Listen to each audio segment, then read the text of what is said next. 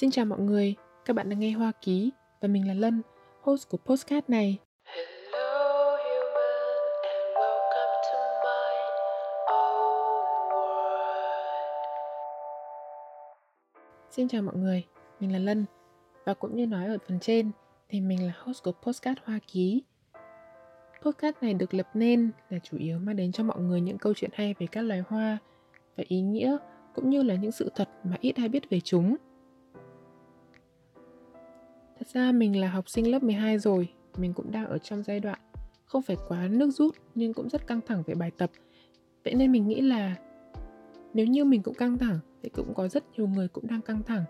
Vậy tại sao không lập nên một chương trình nào đó để cho mọi người có thể cùng thư giãn với mình qua những câu chuyện, qua những bài hát? Và mình đã lập nên Hoa Ký. Hoa Ký không chỉ là nơi mình nói về những loài hoa hay ý nghĩa của chúng, mà còn là nơi mình gửi gắm những ca khúc để làm rõ hơn về ý nghĩa của chúng nữa.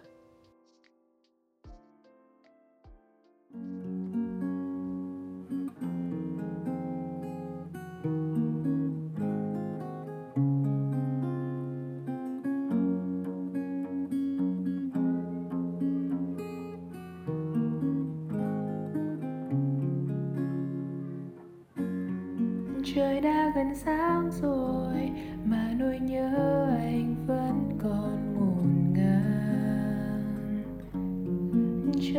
gần sáng rồi mà em vẫn ngồi hát lời thở than. Rằng anh ơi, đừng sống chơi, đừng mải mê những điều buông lời mà quên đi rằng trong đêm còn có người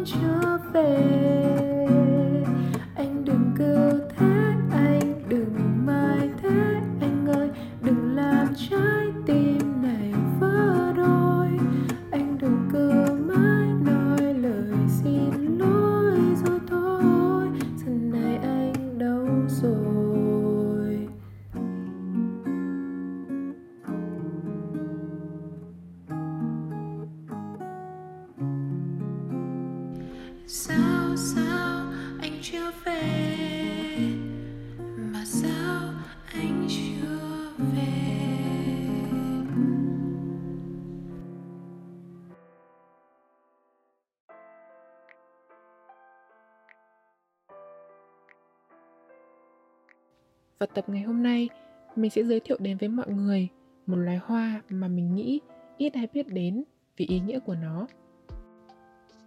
Mình có một câu hỏi trước tiên là nếu như bây giờ mà ai đấy hỏi bạn là tôi muốn tặng hoa cho nhân vật A này, vậy thì tôi nên tặng loài hoa gì? Ôi mình nghĩ đầu tiên chắc chắn các bạn sẽ chọn là hoa hồng. Nó rất phổ biến rồi và nó cũng có nhiều ý nghĩa rất hay và nó rất phù hợp để làm những món quà và thường thì hoa hồng sẽ được tặng cho những cái mục đích liên quan đến tình yêu là chính. Vậy thì mình cũng có rất nhiều thắc mắc. Không biết mọi người có thắc mắc giống mình không? Là ở thế giới ngoài kia thì có biết bao nhiêu bông hoa cũng biểu trưng cho tình yêu? Uhm, nếu như search cái này trên google thì mình nghĩ là cực cực kỳ nhiều.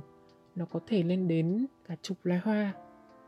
Thế nhưng mình sẽ giới thiệu cho các bạn một loài hoa mà ít ai nhắc tới vì ý nghĩa tình yêu của chúng đó chính là loài hoa thạch thảo. Một chút sự thật về thạch thảo. Thạch thảo, aster, hay còn gọi là hoa cúc cánh mối. Ở tiếng hy lạp thì aster mang nghĩa là ngôi sao, nên là loài hoa thuộc loài cúc.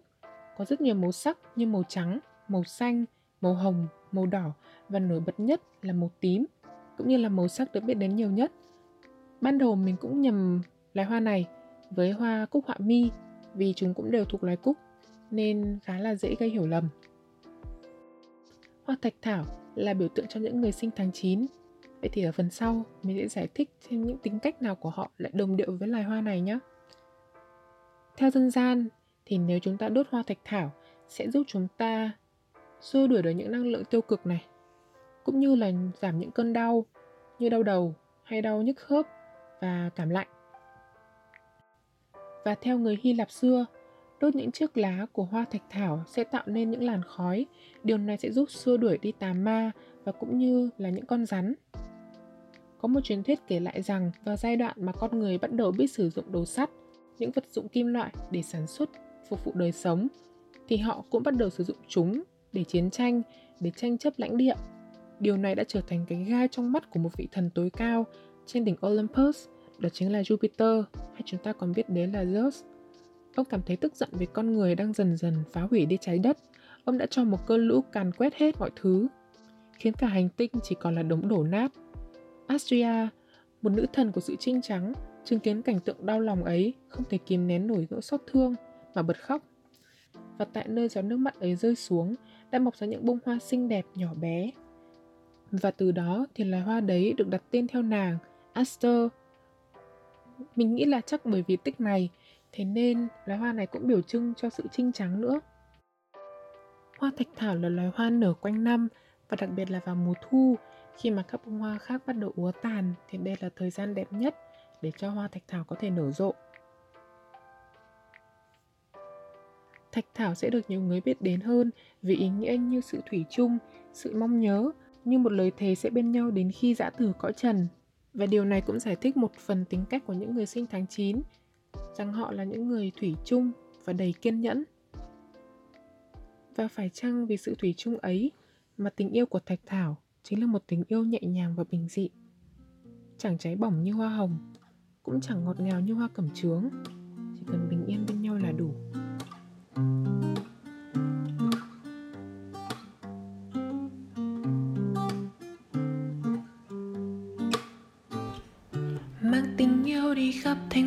Xa hoa, đến cả những miền quê bình yên ở nơi xa. Phải tựa vai và đôi bàn tay nắm siết chặt mãi, yêu thương đông đầy những tháng năm. Có tình yêu nào như tình yêu của đôi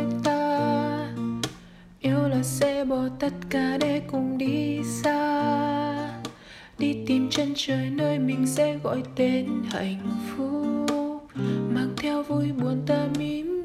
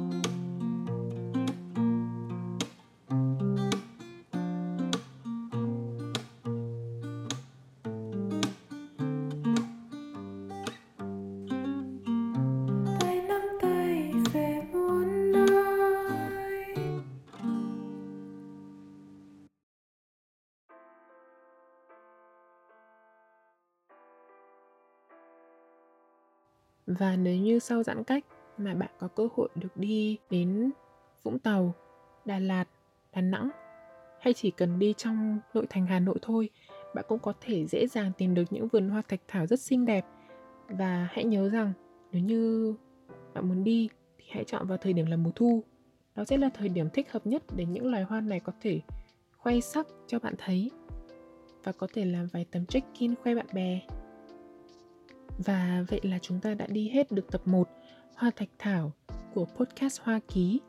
Mình mong là mọi người sẽ thích podcast này. Tâm sự một chút thì đây cũng là lần đầu tiên mình làm một series podcast và hồi trước thì mình chỉ nghe thôi, mình cũng không mình cũng không có đủ dũng cảm để mình có thể đầu tiên là viết script hay uh, tự tin với giọng nói của mình nhưng mong là mọi người sẽ thích thú với chương trình này và nếu như sau 3 tập mà mọi người cảm thấy là nhớ mình, yêu thích mình thì mong rằng mọi người sẽ gợi ý cho mình những loài hoa mà mọi người thích để mình có thể tiếp tục làm series hoa ký này. Và cảm ơn mọi người. Mình là lân và đây là hoa ký.